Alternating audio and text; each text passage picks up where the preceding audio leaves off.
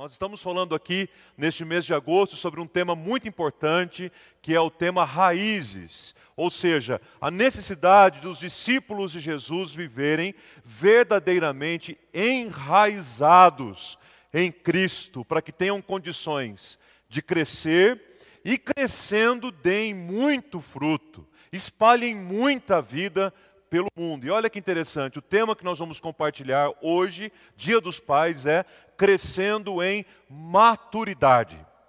E estudando sobre esta mensagem esta semana, eu fiquei pensando quanto que ah, essa relação como pai e com os pais tem a ver com maturidade, não é mesmo? E dentre várias reflexões que fiz, a que mais me impactou é que nós só ah, amadurecemos de fato em relação aos nossos pais à medida em que nós tornamos, nos tornamos pais também. Não é verdade? Tem algumas lições que nós aprendemos durante a vida com os nossos pais, mas tem algumas coisas que a gente só aprende quando nós nos tornamos pais, ou quando Deus faz de nós pais. Quando Ele muda a nossa história, trazendo para nossa casa a vida de um filho que está debaixo do nosso cuidado e, sobretudo, debaixo do nosso legado. Então, que experiência de amadurecimento tremenda para a vida e para a relação, inclusive com Deus. Essa experiência da paternidade frente ao amadurecimento que Ele promove na nossa vida e na nossa caminhada. Quero convidar a sua atenção para a palavra de Deus em Colossenses, Colossenses capítulo 1, Quero ler com você do versículo 24 ao versículo 29. Um texto maravilhoso da palavra de Deus, que tem como ideia central, que tem como centro justamente esse, esse ponto da maturidade, do crescimento. Ou como a palavra de Deus tra traduz algumas vezes esta palavra, como perfeição. Já leu alguma vez, principalmente nos textos de Paulo, a palavra perfeição, e isso talvez até tenha provocado algum incômodo em você? Mas espera aí, a Bíblia está me convidando a ser perfeito aqui, mas eu não sou perfeito. As pessoas que convivem comigo não são pessoas perfeitas. O texto que vamos ler agora, ele fala também sobre esta perfeição e a gente vai entender um pouquinho melhor o que é que esse texto está querendo dizer com isso e, consequentemente, o que é que Paulo, na sua teologia em geral, está ensinando para a gente a respeito desse tema e desse conceito. Então você pode acompanhar aí pela sua Bíblia, pode acompanhar aqui na tela, pode acompanhar pelo aplicativo, tá bom? O importante agora e nos próximos minutos é você guardar toda a sua atenção e toda a sua concentração para o ensino da palavra. Sem movimento, sem preocupação com o celular, sem preocupação com outras coisas, só agora para a gente ouvir a palavra. Combinado? Diz assim a palavra: Agora me alegro nos meus sofrimentos por vocês e preencho o que resta das aflições de Cristo na minha carne a favor do seu corpo, que é a igreja, da qual me tornei ministro, de acordo com a dispensação da parte de Deus, que me foi confiada em favor de vocês, para dar pleno cumprimento à palavra de Deus. O que é que a palavra de Deus diz? O mistério que esteve escondido durante séculos e gerações, mas que agora foi manifestado aos santos a estes, Deus quis dar a conhecer a riqueza da glória deste mistério entre os gentios, que é Cristo em vocês, a esperança da glória. Qual é esse mistério? Esse mistério é Cristo em vocês. Guarda essa expressão: Cristo em nós, Cristo em mim, Cristo em você, a esperança da glória. Este Cristo nós anunciamos advertindo a todos e ensinando a cada um toda a sabedoria, a fim de que apresentemos cada pessoa de que forma em Cristo? Perfeita. Opa, mas espera aí, como assim perfeito? Como assim perfeito? É, a, a fim de que apresentemos cada pessoa perfeita em Cristo. É para esse fim que eu me empenho, esforçando-me o mais possível segundo o poder de Cristo que opera poderosamente em mim. Ah, que texto maravilhoso! Que Deus faça de nós, cada um de nós, uma pessoa perfeita em Cristo. Vamos fechar os nossos olhos, vamos orar ao Senhor. Talvez você chegue à conclusão de que existem algumas áreas da sua vida que precisam de amadurecimento de crescimento mesmo. Talvez você chegue à conclusão hoje que você precisa conhecer mais a Deus, mergulhar mais o seu ser em conhecer a Deus, ser transformado por Ele mesmo. Peça ao Senhor agora para que fale com você. Peça ao Senhor agora para que traga uma palavra ao seu coração. Peça ao Senhor ajuda para esse amadurecimento tão importante, para que sejamos pessoas perfeitas em Cristo. Senhor nosso Deus e nosso Pai querido, te agradecemos imensamente por esse momento maravilhoso que o Senhor nos dá aqui, de oração, de reflexão, de louvor Queremos agora, Deus, ouvir a tua voz, queremos agora aprender da tua palavra. Pai, não deixa que nada atrapalhe esse momento, Deus, que nada tire o nosso foco, a nossa concentração naquilo que o Espírito do Senhor está falando e toca, Deus, o coração da igreja nesta hora. Usa-me, ó Deus, como instrumento em tuas mãos para comunicar o teu recado. Ó Deus, em nome de Jesus, que a mensagem de hoje seja um convite ao amadurecimento e um convite bem acolhido, bem aceito pelo povo. Todos nós, ó Deus, saiamos daqui hoje plenamente dispostos a crescermos ainda mais na graça e no conhecimento de Cristo Jesus. É em nome dele, agradecidos, é que nós oramos. Amém, Jesus. Amém. Meus irmãos, esse processo de amadurecimento é muito importante e faz parte de todas as etapas da nossa vida. Com isso eu quero dizer o seguinte: para cada etapa da nossa vida, existe um processo específico de, de crescimento e de amadurecimento. Por isso que destoa tanto quando a gente encontra, por exemplo, uma criança de talvez 10, 11 ou 12 anos, que precisa, por exemplo, trabalhar para ajudar no sustento da casa. Ou quando a gente encontra, por exemplo, uma criança que é responsável pelas principais decisões que acontecem dentro da casa, que acontecem dentro da família. Portanto, isso para nós é bastante disfuncional. A gente olha para isso e diz: bom, tem alguma coisa errada aqui. Como diz um amigo meu, tem alguma coisa que não, de, tem alguma coisa de muito errado que não está certo nisso aqui. Ah, por outro lado, também quando nós encontramos homens, mulheres, adultos, com 45 e 50 anos de idade, que têm comportamento, posturas, decisões de adolescentes e às vezes até mesmo de crianças, isso também para nós parece muito ruim, parece muito diferente, parece muito disfuncional. Alguns especialistas e estudiosos no comportamento humano, inclusive, afirmam que agora essa, essa etapa, essa fase dos 45 aos 50 anos de idade, é a segunda adolescência da vida. Olha que maravilha. E algumas pessoas parecem levar isso um pouquinho mais a sério. E algumas pessoas encaram e encarnam isso de uma maneira um pouquinho mais literal. E aí elas têm uma, uma idade X, que deveriam ter uma maturidade X, no entanto, que se vê uma idade X, muitas vezes uma maturidade Y, ou vice-versa no caso da criança. Então, tudo isso para a gente parece bastante disfuncional e, consequentemente, traz várias consequências que não são legais, que não são boas para a gente. Que em algum momento da nossa vida, da nossa família, isso não será saudável. Por isso que todos nós precisamos buscar crescimento em maturidade.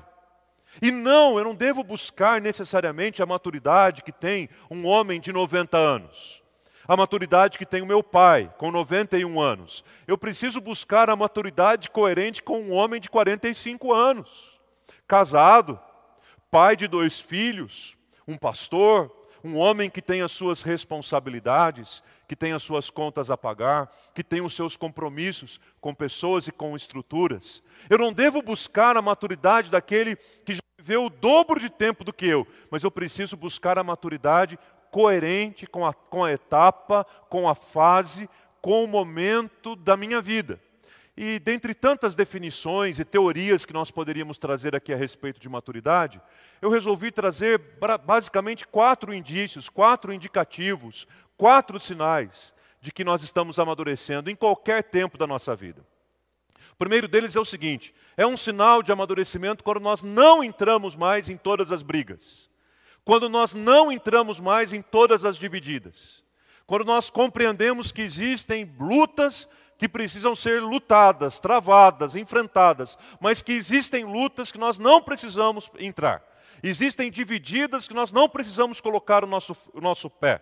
O próprio apóstolo Paulo diz que correu, que lutou a boa luta, que correu a boa corrida. Quando um adolescente, um jovenzinho ou uma criança vai jogar futebol com os amigos, ele entra em toda a dividida. Ele põe o pé em todas as bolas, ele não tem preocupação com nada. Chega um determinado momento da nossa vida que a gente vai jogar futebol lá de segunda-feira com o pessoal da igreja e já não entra mais em toda a dividida, já não coloca mais o pé em todas as bolas. E isso é um sinal aplicado a outras áreas da nossa vida de que, independente da fase da nossa vida em que estivermos, nós estamos amadurecendo. De fato, nós não precisamos entrar em todas as brigas. Há muita energia quando nós dividimos todas as bolas. Segundo, há um sinal também de amadurecimento claro quando nós aprendemos que o nosso tempo precisa ser melhor aproveitado. E aí então nós passamos a seguir literalmente o conselho das Escrituras, de compreendendo que os dias são maus e que a gente precisa necessariamente remir o nosso tempo. Então a gente não perde mais tempo com algumas coisas que nós perdíamos antes. Então a gente não dá mais a mesma importância, o mesmo valor, a mesma dedicação, a mesma quantidade de tempo para algumas coisas que ontem para nós eram tão relevantes, eram tão importantes, mas que hoje parecem não fazer tanto sentido assim. Terceiro, há um sinal claro de amadurecimento também quando nós somos mais tolerantes com as nossas próprias falhas. E algumas pessoas ainda são mais rígidos e duras consigo mesmas do que o comum. Mas nós amadurecemos também quando compreendemos que de fato nós não somos perfeitos, que de fato nós não somos nota 10 em tudo, que de fato nós somos e devemos ser pequenos que de fato nós devemos depender completamente e suficientemente da mão poderosa daquele que é grande, daquele que cuida de nós, daquele que nos sustenta. Então isso me faz olhar para as minhas falhas, para os meus defeitos, para os meus problemas e dizer: bom, eu preciso pegar um pouco mais leve comigo mesmo, porque senão eu não vou aguentar a rigidez da minha vida e eu vou fazer com que as pessoas que convivem comigo, especialmente as que estão mais próximas, também não aguentem e não suportem. Por último, dentre outras coisas que poderiam ser mencionadas aqui, eu creio que é um sinal de maturidade também quando a gente consegue equilibrar melhor os nossos sentimentos e, consequentemente, as nossas reações. É um sinal de amadurecimento também. Algumas coisas pelas quais a gente se descabelaria há um tempo atrás, a gente choraria, a gente gritaria, a gente ficaria muito bravo, a gente ficaria muito intenso naquela situação. O tempo vai passando, a gente vai aprendendo tanta coisa, que chega um momento da nossa vida que a gente diz assim: olha, isso aqui em outro momento da minha vida seria um verdadeiro vulcão em erupção, mas nesse momento da minha história, da minha caminhada, eu me sinto amadurecido a ponto de lidar com essa situação, equilibrando as minhas emoções. Então, olhe para esses quatro sinais aqui da mesma maneira como eu fui convidado a olhar, como uma espécie de referência, como uma espécie de termômetro. Olhe para isso e digo: bom, como é que está então esse movimento de amadurecimento na minha vida física, na minha vida emocional, na minha vida relacional, na minha vida profissional, na minha vida espiritual? Como é que está o meu, o, o meu processo de amadurecimento na minha vida e no, na minha relação com o Senhor Jesus? E é aí que a gente se depara com o texto de Colossenses. Porque a carta de Paulo aos Colossenses, de todas as cartas que ele escreveu, a carta em que ele mais menciona expressões relacionadas a plantar, crescer, raiz, alicerçar, é justamente a carta que ele escreve aos Colossenses e, na verdade, aos Laodicenses também. É uma comunidade em Colossos e em Laodiceia, eram comunidades que estavam vivendo algumas situações bastante impactantes, principalmente por conta do contato negativo, pela influência perniciosa de movimentos gnósticos do primeiro século. Então, se nós encontramos, eh, e normalmente estamos acostumados a olhar para a figura de Paulo e dizer assim: Uau, Paulo, que grande missionário, Paulo, um grande evangelista, Paulo, um grande pregador, o que a gente encontra na carta aos Colossenses é uma preocupação absolutamente pastoral. de um homem que está preocupado com aquela comunidade no sentido não de evangelizá-la e nem de encorajá-la a fazer o mesmo, mas ele está escrevendo a carta aos Colossenses preocupado com o crescimento, com o desenvolvimento espiritual daquele povo. Consequentemente, a carta aos Colossenses talvez seja a carta de identidade mais pastoral de todas as cartas que o apóstolo Paulo escreve direcionadas às igrejas. Logo no começo da carta, no capítulo 1, no versículo 6, ele diz ao povo que o evangelho está crescendo em muitos lugares do mundo. E é óbvio que Paulo não tinha, nem tampouco a igreja, uma dimensão numérica desse, desse processo. Ele não estava dizendo assim: olha, nós éramos apenas 12, agora nós somos já 100. Ah, em tal lugar nós já chegamos a mil, em outro lugar nós já somos 5 mil. Em outro lugar foram batizados num único dia 3 mil. Não é necessariamente esse crescimento, e muitas vezes as pessoas confundem amadurecimento com crescimento numérico. É um pressuposto equivocado. Paulo está dizendo o Evangelho está se espalhando por muitos lugares do mundo. O Evangelho está penetrando a alma das pessoas. O Evangelho está dando um novo sentido de vida. O Evangelho está enraizando gente que outrora não tinha motivo para viver. O Evangelho está transformando pessoas que viviam biologicamente em pessoas que estão vivendo abundantemente, como Jesus lhes prometeu e garantiu. Então ele abre a carta convidando a igreja a crescer, porque em muitos lugares do mundo o Espírito Santo estava operando para o crescimento do Evangelho. Quando olhamos para o capítulo 2, por exemplo, nós ficamos impactados com este versículo que diz assim: Assim, pois, como vocês receberam a Cristo Jesus, vejam que a preocupação de Paulo não é necessariamente com o ter recebido a Cristo Jesus. Ele tem consciência de que aquele povo recebeu a Cristo Jesus. Ele tem plena, plena consciência de que aquele povo tem uma vida nova em Cristo. A preocupação dele é agora com a vida, com o crescimento. A preocupação agora é com o dia a dia, a preocupação agora é com os próximos passos. Ele diz assim como vocês receberam a Jesus, o Senhor, continuem a viver nele, e nele vocês estejam de que forma? Enraizados, para que uma vez enraizados sejam edificados nele, confirmados na fé. Assim como foi ensinado para vocês, crescendo em ação de graças. Então vejam, no mesmo, no mesmo versículo, os conceitos enraizamento, edificação e crescimento. Ele já leva em consideração uma experiência de um novo nascimento. Agora ele está preocupado mesmo com a influência gnóstica na vida da comunidade, que estava fazendo com que algumas pessoas deixassem o evangelho da graça de Jesus e passassem a cultuar, por exemplo, anjos capítulo 2 mesmo você encontra esta verdade e essa preocupação.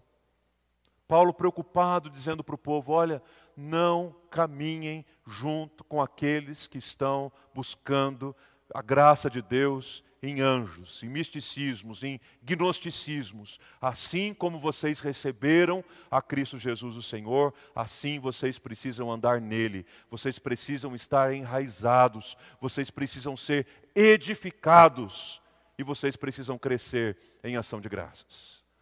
E aí, queridos, entre esses dois textos, o 1,6 e o 2,6, o texto que fala do crescimento do Evangelho em todo lugar, mas o outro diz que fala do crescimento do Evangelho na própria comunidade de Colossos, entre os próprios discípulos de Jesus que moravam ali, é que Paulo escreve essas palavras que nós lemos aqui.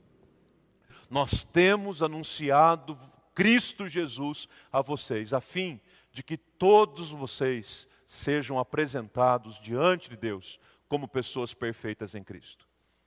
E só para a gente entender melhor esta palavra, esta palavra perfeito é a tradução de uma palavra que na língua grega é a palavra teleios. Não sei se você já ouviu esta palavra em algum momento que ela é traduzida por perfeito. Assim como lá em Mateus, por exemplo, capítulo 5, versículo 48, quando Jesus, no Sermão do Monte, ele diz: Assim, pois, vocês sejam perfeitos, assim como perfeito é o meu Pai.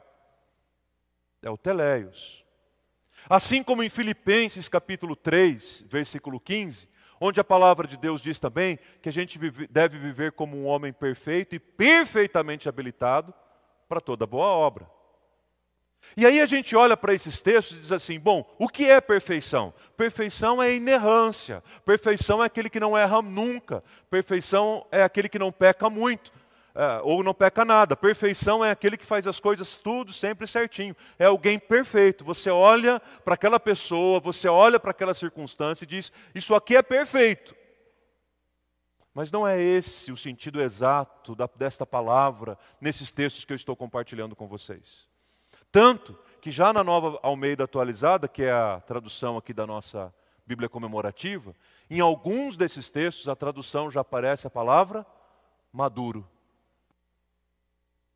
Portanto, vocês que são maduros, continuem amadurecendo.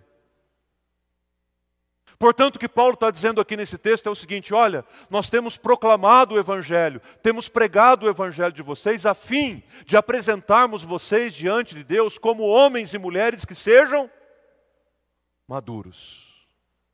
Maduros, gente madura, perfeita nesse sentido, de gente madura e que entende que a vida, e principalmente a vida do reino, a vida com Deus, é um constante amadurecimento. Diz John Stott a respeito deste assunto que maturidade é ter um relacionamento verdadeiro com Jesus Cristo, no qual adoramos a Jesus, confiamos em Jesus, amamos a Jesus, obedecemos a Jesus.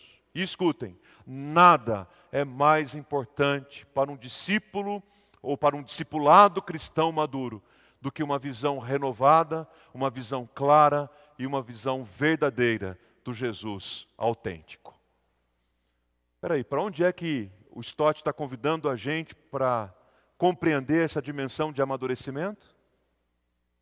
Relacionamento verdadeiro com Cristo e visão clara a respeito de Cristo. Eu poderia dizer aqui agora inúmeras formas, por exemplo, pelas quais você pode amadurecer fisicamente. Eu poderia mencionar aqui algumas formas pelas quais você pode amadurecer emocionalmente. Eu poderia citar aqui inúmeras, inúmeros caminhos para você crescer e amadurecer profissionalmente, academicamente. Mas se eu estou falando para vocês de amadurecimento na nossa vida espiritual, o centro desse amadurecimento é Jesus Cristo. O centro deste amadurecimento é Jesus, o Filho de Deus. Eu disse semana passada sobre santificação. É Ele quem opera a santificação em nós. Não somos nós, com as nossas inúmeras peripécias, que somos santificados. Porque só pode santificar aquele que é santo, santo, santo. Então, se eu levo em consideração o fato de que eu preciso crescer e amadurecer na graça, de que eu quero um crescimento espiritual para a minha vida, se eu quero levar em consideração isso, eu preciso reconhecer que isso acontece em Cristo, isso acontece a partir de Cristo, isso acontece para a glória de Cristo, isso acontece por meio de Cristo, isso acontece pela obra que o Espírito Santo de Deus realiza na nossa vida até aquele momento em que nós nos tornamos plenamente a imagem do Filho de Deus. A mensagem de hoje tem sido um grande desafio para a minha vida e um grande convite para que eu cresça em maturidade. Eu gostaria que fosse para você também. Deixa eu aplicar esta mensagem ao seu coração com algumas abordagens. A primeira delas, crescimento em maturidade significa necessariamente um crescimento fortalecido por relacionamentos pessoais que são relacionamentos verdadeiros. E relacionamentos verdadeiros são marcados pela verdade. Porque relacionamentos verdadeiros são uma grande necessidade frente a essa indiferença cultural que se instalou na nossa sociedade. Ou seja, eu estou dizendo que com isso, e mais do que eu estou dizendo, a palavra de Deus está dizendo, é que se eu e você queremos crescer em amadurecimento, queremos amadurecer, nós precisamos uns dos outros para este processo, meus irmãos. Eu estou querendo dizer com isso que a gente não pode se entregar à indiferença da cultura, mas a gente precisa caminhar na contramão da cultura para uma vida relacional verdadeira. E vida relacional verdadeira tem uma série de momentos maravilhosos, agradáveis, festivos, vitoriosos, bons. mas a gente não pode deixar de considerar também que uma vida relacional verdadeira tem também as suas dificuldades, as suas lutas, os seus percalços, as suas decepções, as suas frustrações. Fato é que o propósito de Deus para fazer de mim um homem maduro passa por vocês. Quanto a igreja do Calvário tem me ajudado a, a amadurecer às vezes em momentos de muita alegria, em outros com algumas lágrimas, mas quanto vocês têm me feito amadurecer. Porque o amadurecimento passa não por essa indiferença cultural, onde cada um ocupa o seu canto, o seu quadrado, fica no seu espaço individual, exclusivo, privativo, isolado. Mas quanto nós aprendemos, quanto convivemos uns com os outros e amadurecemos nos não que ouvimos amadurecemos nas omissões com as quais lidamos, amadurecemos nas experiências relacionais que nós gostaríamos que fossem completamente diferentes daquilo que um dia o nosso ideal imaginário pensou.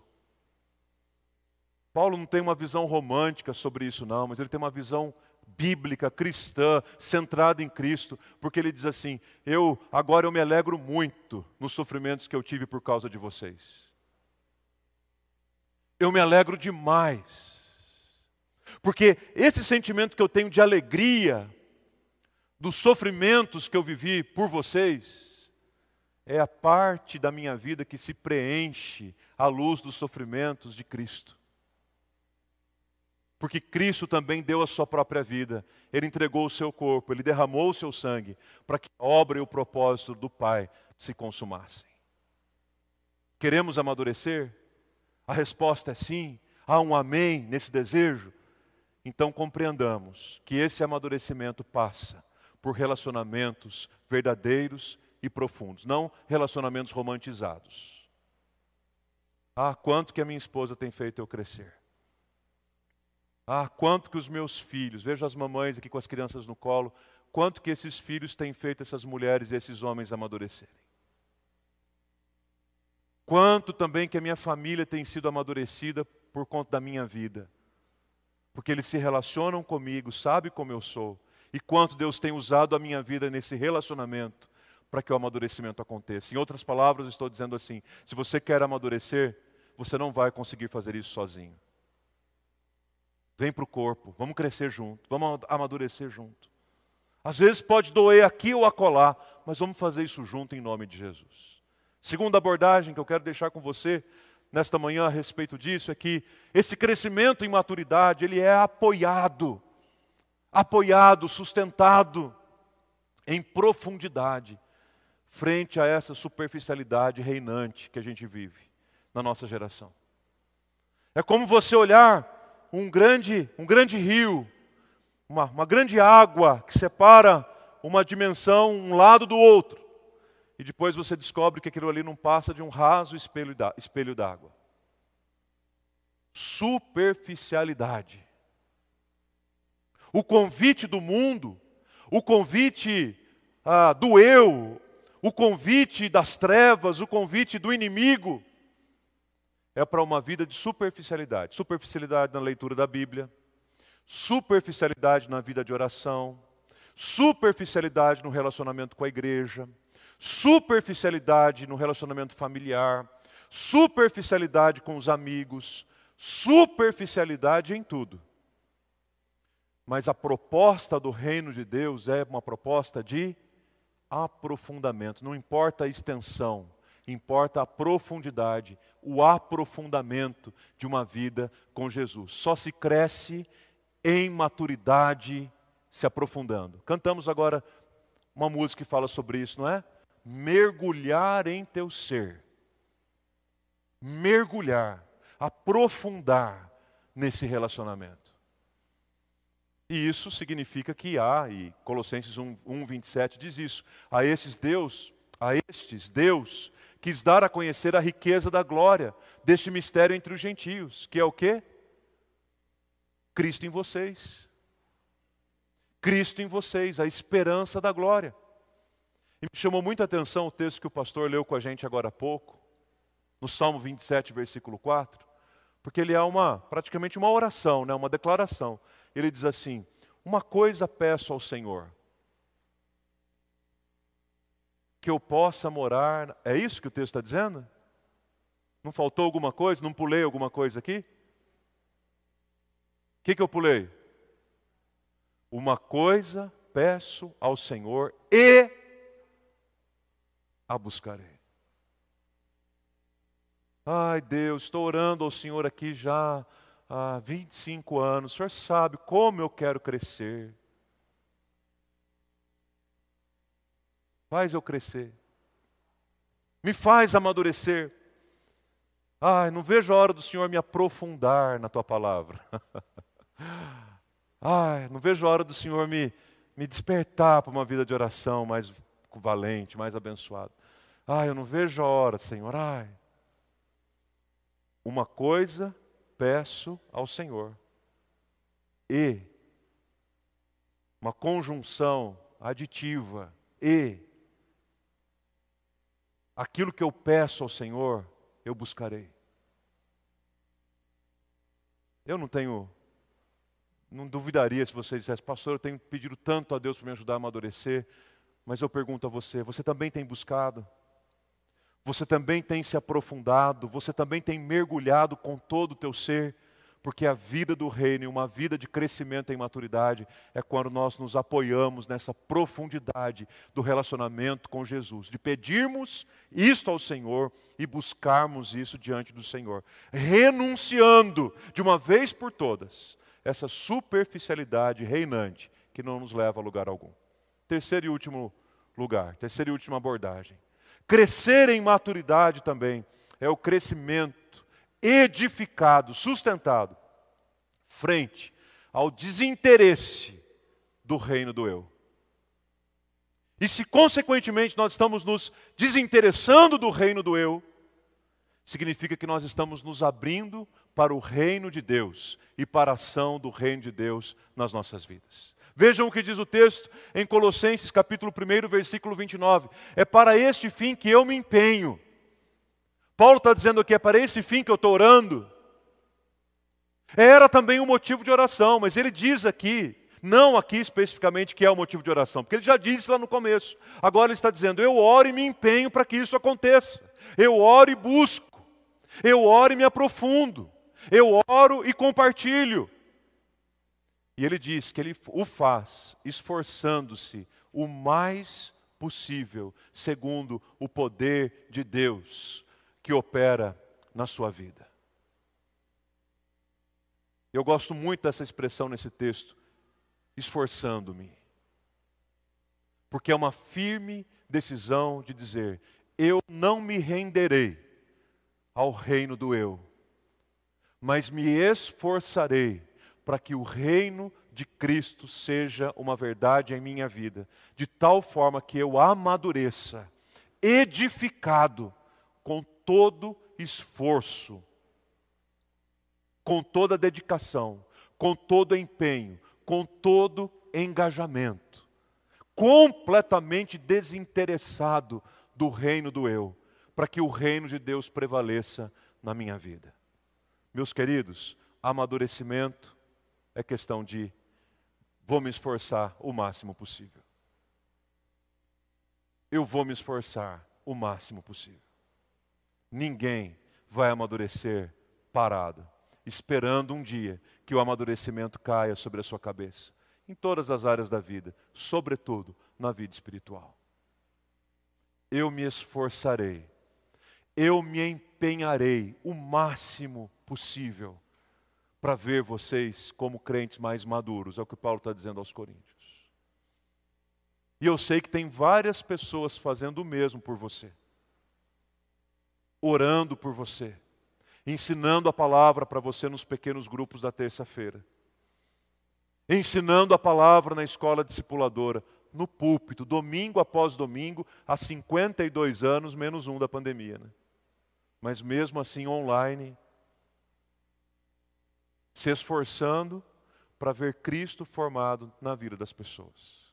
Abra mão do reino do eu para que o reino do Cristo vivo e eterno prevaleça sobre a nossa vida e nos leve a um crescimento verdadeiro, genuíno E que não leva só força para o mundo, não, gente. Leva beleza. Leva beleza. Você já viu uma raiz, sustância? Você já viu uma raiz bonita, uma raiz grande?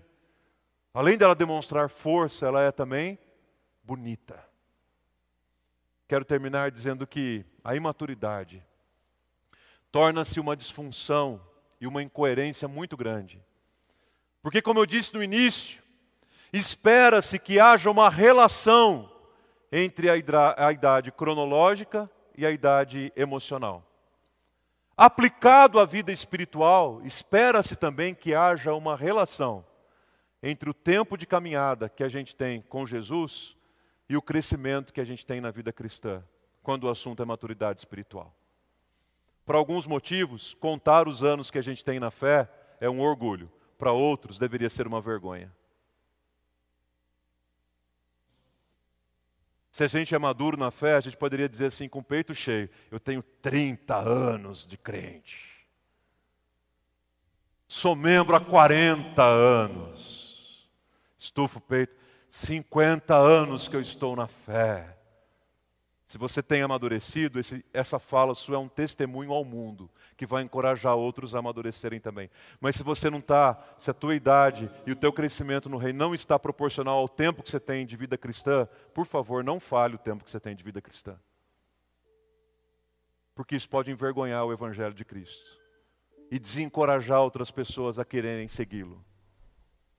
Porque alguém pode dizer: como é que você tem 40 anos de vida cristã e não entendeu ainda os fundamentos mais simples da fé e do Evangelho?